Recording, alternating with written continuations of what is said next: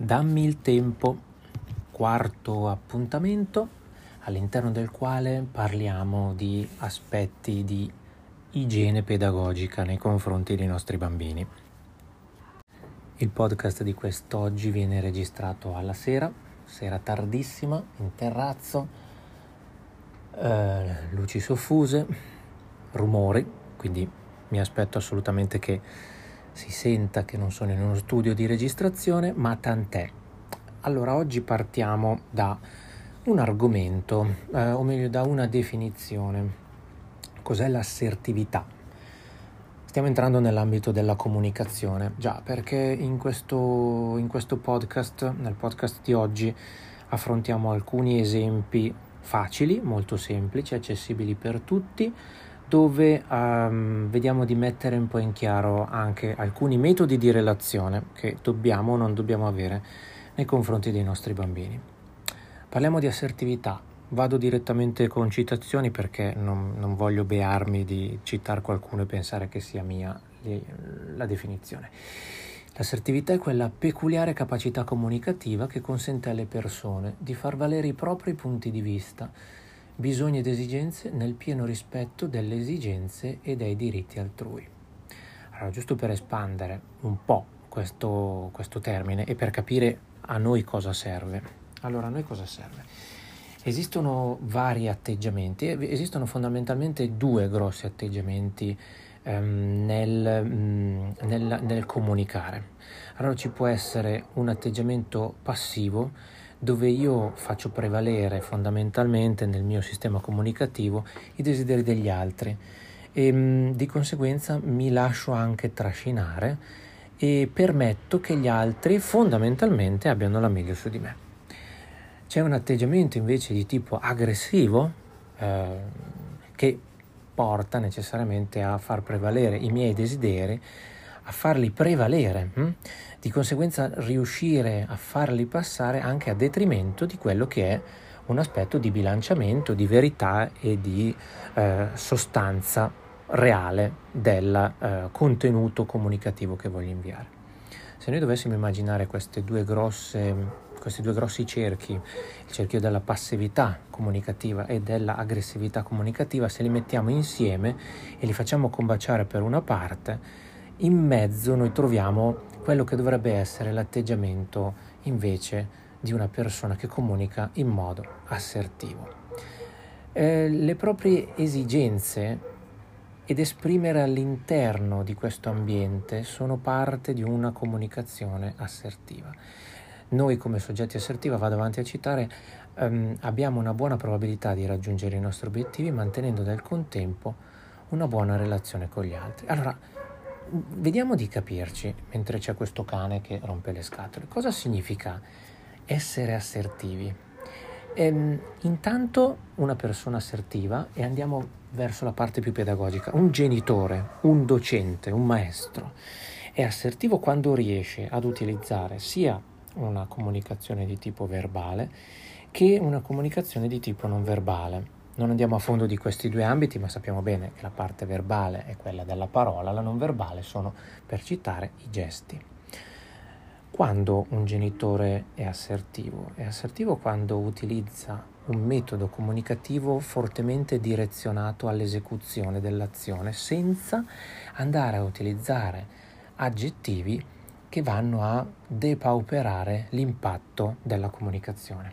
Allora, per esempio, per favore puoi andare a mm, sistemare i giochi. Questo non è un atteggiamento assertivo, ma è un atteggiamento passivo, perché noi stiamo facendo in modo tale che noi chiediamo quasi una concessione da parte del nostro bimbo affinché possa andare a sistemare i suoi giocattoli. Non esiste il per favore, No, allora uno mi può dire, beh, ma eh, io sono una persona educata. Sì, ma con i bambini non bisogna essere educati, bisogna essere veri, non educati. Bisogna essere veri. Se uno è vero, naturalmente il sistema comunicativo nei confronti di un figlio e di uno studente sarà anche necessariamente educato perché l'educazione con la verità non c'entra nulla. Uno può essere educato e può essere il più grande bastardo del mondo. Altro aspetto, mm, non ho voglia di ascoltarti, pertanto per favore muoviti. Anche questo può essere ovviamente un doppio linguaggio assertivo che non assertivo che di conseguenza porta della, mm, delle problematiche. Um, il tono di voce. Il tono di voce nel momento in cui siamo ondeggianti, noi non siamo assertivi, ma siamo passivi. Ovviamente non sto parlando della parte aggressiva, per esempio, eh, è ora di andare a dormire. Perché? Perché di sì. Ok, questo è un atteggiamento aggressivo. Cosa porta? Si riesce a posizionare come atteggiamento assertivo? Oserei dire proprio di no. Um, abbiamo citato quindi il non aver voglia di chiedere un per favore, um, il tono di voce. Attenzione al tono di voce, deve essere un tono di voce determinato, deve essere un tono di voce che porta il bambino ad ascoltare. Come facciamo tutto ciò? Allora, lo spieghiamo brevemente. Quando noi utilizziamo un atteggiamento di comunicazione assertivo, dobbiamo pensare che utilizziamo senz'altro comunicazione non verbale, quindi quella legata alla postura del corpo e alla mimica. Essa ha una grandissima, una, una grandissima influenza perché eh, pensate a un genitore che sta chiedendo al proprio bimbo di ehm, scendere da una rete, che si è arrampicato su una rete mentre sta fumando, rispetto a un genitore che non sta fumando, che non ha le gambe incrociate, che non sta sbuffando, che non sta guardando dall'altra parte, che non sta utilizzando il cellulare. Ok?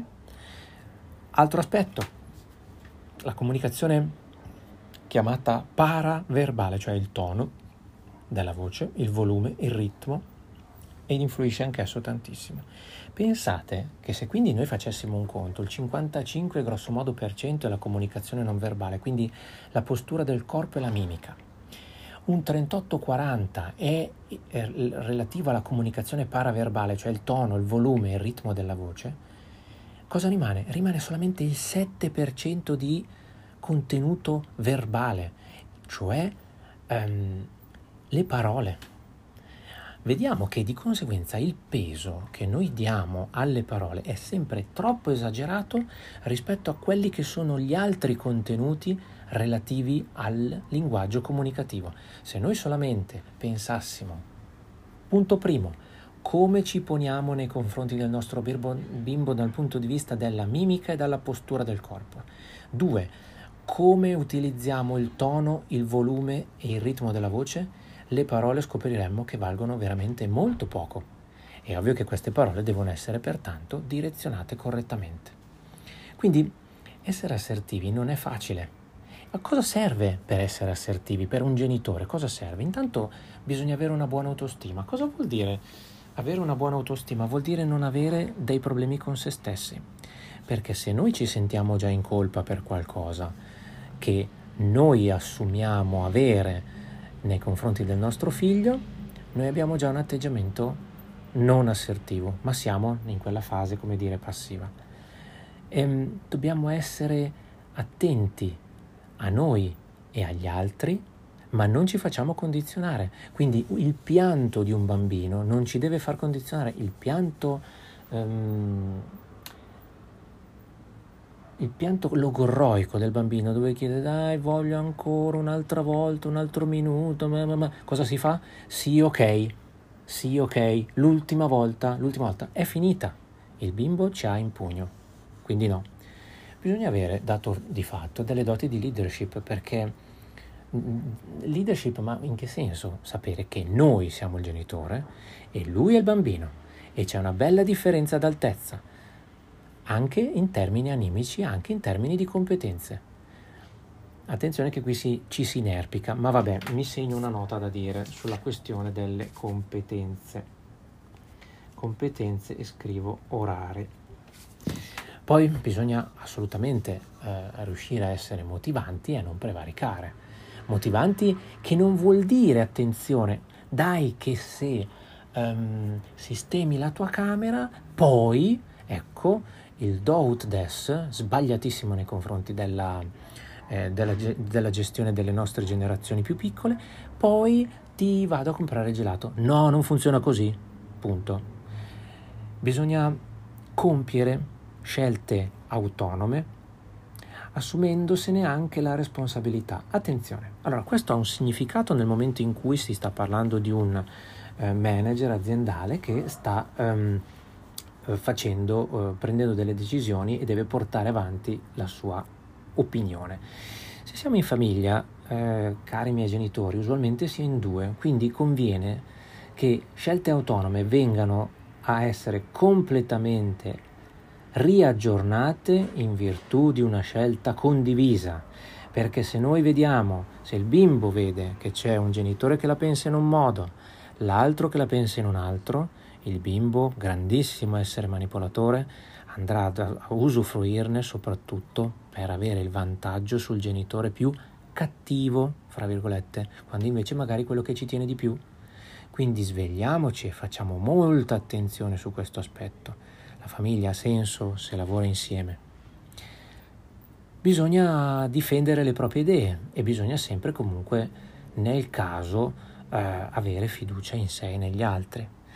Com- ritorniamo al punto di prima, se noi abbiamo eh, una, una, una, una, fiducia in noi stessi, in quello che stiamo dicendo, se siamo semplicemente competenti, e non vuol dire essere dei pedagoghi, ma vuol dire avere la certezza che quello che noi stiamo facendo è corretto. E qui ci inoltriamo nel campo delle cento pertiche. Si parlava di competenza. Allora, la questione della competenza è un punto fondamentale e fondativo per ogni genitore.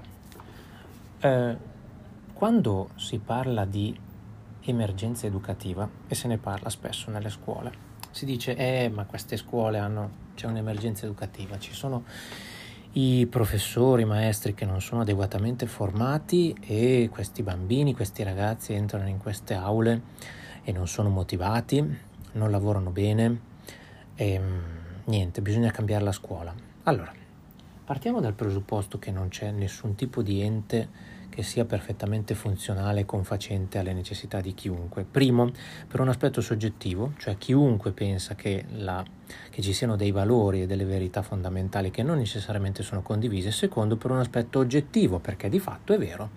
cioè, è vero che eh, questi enti, la nostra scuola per esempio, è un ente senz'altro molto perfettibile. Però ritorniamo un secondo al nostro essere genitori. Eh, qui si tratta di avere delle competenze di base che la maggior parte di voi genitori non avete. Perché se noi eh, andiamo a concedere per senso di colpa, per eh, affidarsi a, a quello che può essere la modalità per permettere a tuo figlio di fare quello che tu non sei riuscito a fare quando eri piccolo, non andiamo da nessuna parte questo concedere per espiare un peccato, questo concedere per permettere che questo bimbo possa usufruire senz'altro di più di quanto è successo a te. Ma questo non ha niente di pedagogico, non ha niente nemmeno di razionale. Quindi non lasciamoci suggestionare da quelle che sono delle iniziative personali volte da un passato che assolutamente è soggettivo e non oggettivo. Quando parliamo infatti di emergenza educativa, dobbiamo veramente pensare dove si trova l'emergenza educativa, perché noi possiamo ben pensare che sia all'interno della scuola, per carità, ma noi dobbiamo anche pensare a questo. Ehm, dobbiamo, dobbiamo, dobbiamo pensare che quando leggiamo, quando ascoltiamo dei pedagoghi che parlano, in, penso a Crepè per esempio, che parlano in termini disfattisti e catastrofisti, Um, bisogna saperli ascoltare perché non bisogna cambiare canale o girarsi dall'altra parte. Uh, ho una piccola citazione che proprio lui, uh, Paolo Crepè, dice: Occorre dare prospettive, offrire uno sguardo positivo, capace di andare oltre qualche problema quotidiano. Ecco, questa affermazione è fondamentalmente sbagliata. È vero invece come scrive lui, esattamente il contrario. Credo che edulcorare la realtà sia di per sé una forma di pessimismo, in quanto è come pensare che i cittadini non possano farcela sopravvivere a progettare se non spinti da qualche parola retorica, ingannati da qualche belletto comunicativo. Facciamo attenzione quindi a come comunichiamo. Ricordiamoci, essere assertivi vuol dire avere delle competenze di base, non da poco. competenze interne, l'empatia, l'utilizzo dell'empatia che non deve essere quello dell'essere al pari del bambino. Non sono assertivo se mi pongo al pari del bambino.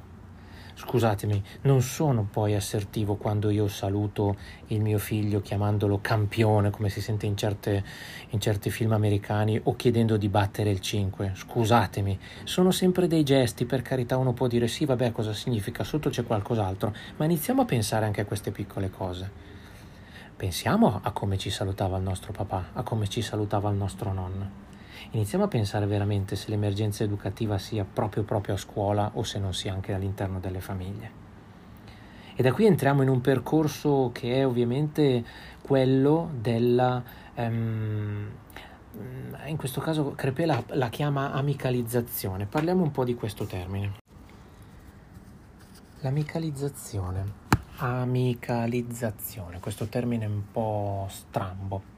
È quello mh, mm, modo di dire molto semplice dei genitori infantilizzati, cioè che tendono fondamentalmente a riprodurre dei modelli di comportamento che si abbassano in funzione di quello che è il, l'essere del piccolo, il capriccio del piccolo, assecondandolo, standogli così vicino quasi da permettergli al piccolo di confondere eh, qual è il reale eh, ruolo e eh, rapporto che c'è fra il, um, il genitore e il piccolo.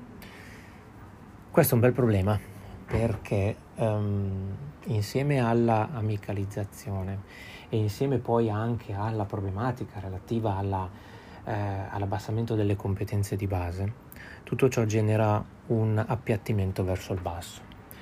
Eh, fondamentalmente in questo caso i, i, i, i, genitori, se si abbassano entrambi, vabbè, portano un modello educativo sbagliato e mm, vabbè, alla fine chi ci fa sempre i conti è il piccolo. Pensate invece se all'interno del gruppo genitoriale c'è un genitore attento, chiamiamolo così, e un genitore un po' disattento, quindi che tende ad abbassare il proprio livello concedendo, viziando, permettendo e anzi andando persino a eh, contrastare buon, la buona riuscita invece dell'atteggiamento positivo e costruttivo dell'altro genitore. Questo crea giustamente agli occhi del piccolo un po' di mm, scarsa consapevolezza di quale è la direzione che vuole prendere la famiglia. Questo è un problema importante, è un problema importante che va analizzato e va compreso sempre all'interno della famiglia. In questo caso non si tratta di avere delle competenze di base, ma siamo ancora prima. Siamo ancora in un momento in cui i due genitori devono avere un'unica linea editoriale, se possiamo dire. Il um, problema della amicalizzazione, dell'appiattimento, del permettere a, a questi bimbi del, di, di, poter scegliere fra un genitore e l'altro.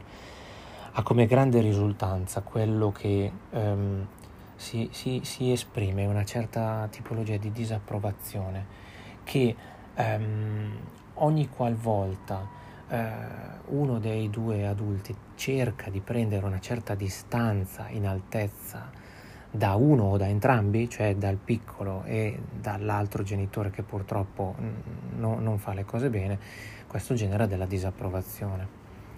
Questo è un argomento di grande dolore perché noi ci aspettiamo sempre che la famiglia viaggi sempre unita, avente come punto finale solamente il bene del bambino.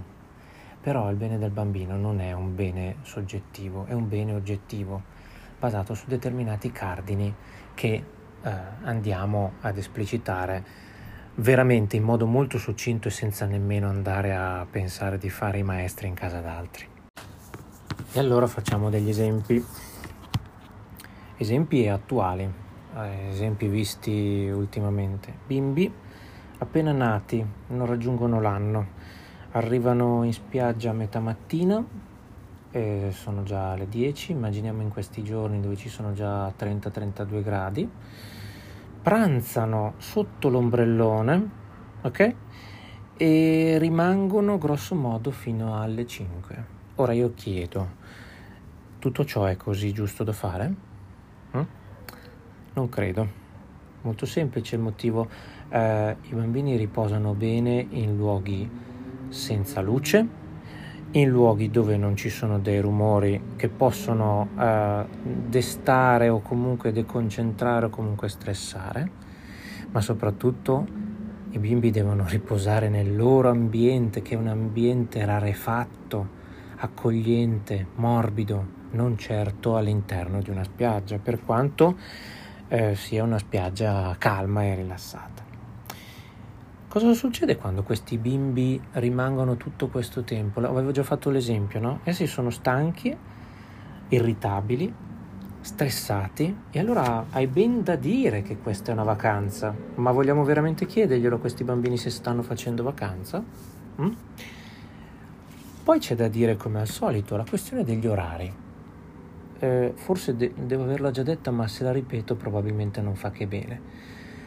La questione degli orari deve essere veramente sviscerata definitivamente. Non è che perché si è in vacanza allora si deve far più tardi.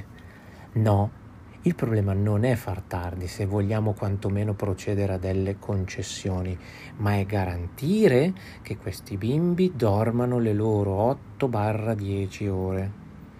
E non è che se dormono 5 ore di notte e le altre 5 le fanno rarefatte durante il pomeriggio, allora la cosa va bene. No, non va bene, non va bene neanche agli adulti. Non esistono i microsonni, i microsonni si fanno solamente per certe manifestazioni sportive pesantissime, dove poi però eh, bisogna riprendersi in un mese. Quindi gli orari devono essere rispettati.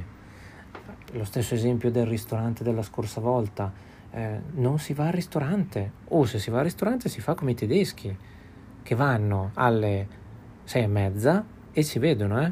pranzano, eh, cenano, pardon, scusate, e poi probabilmente vanno da tutt'altre parti, se sono grandi andranno magari anche a ballare, chi se ne frega, ma certamente se hanno i piccoli si mettono a letto, a letto presto. Pertanto, eh, anche qui si tratta di essere consapevoli, consapevoli e competenti. Um, i luoghi, quindi non portarli in luoghi affollati, non portarli in luoghi caldi o in luoghi freddi, eh, avere la consapevolezza di quello che è il benessere del bambino. Il benessere del bambino, attenzione, non si misura da, eh, dal fatto che pianga o meno, ma si misura dai risultati.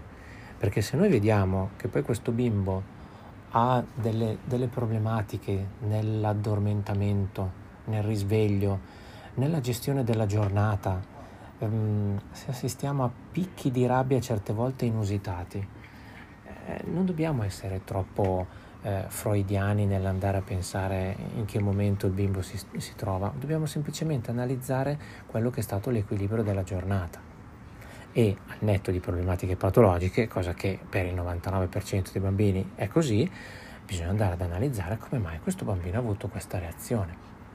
E anche qui attenzione a come noi dobbiamo uh, reagire di fronte alle reazioni. Per questa parte voglio utilizzare uh, alcuni piccoli contributi uh, che ho letto qua e là. Allora, cosa succede quando noi vediamo, nostro malgrado, che, bamb- che i nostri bimbi si comportano in una maniera diversa rispetto a come noi ci aspetteremmo? Probabilmente perché sono positivi, perché vogliono essere provocanti, perché non hanno voglia, per chissà quali motivi. Non andiamo adesso, in questo momento, ad analizzare il motivo. Il motivo l'abbiamo detto in parte prima. Facciamoci una bella retrospettiva di che cosa ha mangiato, quanto ha mangiato, quando, quanto è stanco, dove ha vissuto le ultime ore, che tipo di giochi ha fatto, che tipo di stress ha dovuto sopportare, eccetera, eccetera, eccetera. Qui anche il più stolto ci può arrivare. Quello che noi vogliamo analizzare è il, um, è il risultato di un comportamento, o meglio, che cosa attiva il genitore come risposta a un comportamento sbagliato. Allora, noi eh, dobbiamo essere certi che quando il bimbo trasgredisce glielo si dice. Bisogna dirgli che questa cosa non va bene È importante attivare un intervento educativo che sia subitaneo e non ed evitiamo le stronzate perbeniste del lasciar fare e poi intervenire poi. Come detto, anche questa è una regola di base che purtroppo alcuni di voi non sanno, nel momento in cui noi andiamo a distanza magari anche di 20 minuti, mezz'ora, un quarto d'ora e poi anche a seconda dell'età, a ricordare quello che è stato un atteggiamento sbagliato fatto prima nei confronti magari di un altro genitore, ci siamo pensate un po', dimenticate che questo è un bambino che la concezione del tempo è molto rarefatta ed è basata sul qui ed ora e non sull'altro ieri. Allora, l'intervento educativo deve essere fatto subito, deve essere fermo, deve essere assertivo. Ma attenzione, noi do- non dobbiamo, um, non siamo certe volte in grado di dire ascoltami piccolino mio, hai fatto una cosa sbagliata. No, altre volte noi ci facciamo portare da una sorta di eh, senso errato sulla quale noi non andiamo a lavorare sull'evento compiuto, ma addirittura andiamo a lavorare sull'essenza della persona. Ma vedi, sei, sei brutto e cattivo, sei brutto e cattivo, oppure non sei capace di fare niente, eh, vergognati, ecco, vergognati per esempio. Ma questo è sbagliato, perché? Perché non stiamo andando a lavorare sull'atto, ma stiamo andando a lavorare sull'essenza di quel bimbetto, su quello che davvero c'è nel suo cuore, su quello che è mm, tutto ciò che dovrebbe poi modellare il suo senso di autostima. E, mm, e questo provoca dolore. E non è che perché noi non vediamo che questo bimbo ha dolore che allora non, sta, non gli, se, se ne frega sono tutti aspetti che nel linguaggio comunicativo, ricordiamoci bene cosa avevamo detto prima, quant'è la, la, la quantità di linguaggio verbale, che è il 7% rispetto al preverbale, rispetto invece alla, alla, al mio posizionamento, alla mia postura, che è la maggior parte del tutto. Ok, allora non andiamo a distruggere l'autostima del bambino, noi andiamo a lavorare sulla correzione dell'errore appena fatto e non a dirgli brutto cattivo, stupido, inutile, vergognati, ma che cosa, ma che cosa. Ehm, pertanto facciamo attenzione su questo, se anche solamente da queste, da queste lezioni ci portassimo a casa delle piccole stille, già questa eh, tra il linguaggio assertivo e quello che è il linguaggio assertivo, il ruolo del genitore, l'identità del genitore, il corretto bilanciamento fra entrambi i genitori affinché siano all'interno dello stesso parametro educativo e non eh, uno più in alto, uno più in basso. La regola del gestire il giudizio e la correzione subito e nella metodologia della correzione dell'errore e non del, dell'andare a, a lavorare sull'autostima, sull'abbassamento dell'autostima. Ecco, questi due o tre temi già potrebbero essere un buon punto di partenza per eh, riuscire già da domani a relazionarci con maggior forza, presenza, determinazione e anche efficacia nei confronti dei nostri piccoli. Alla prossima!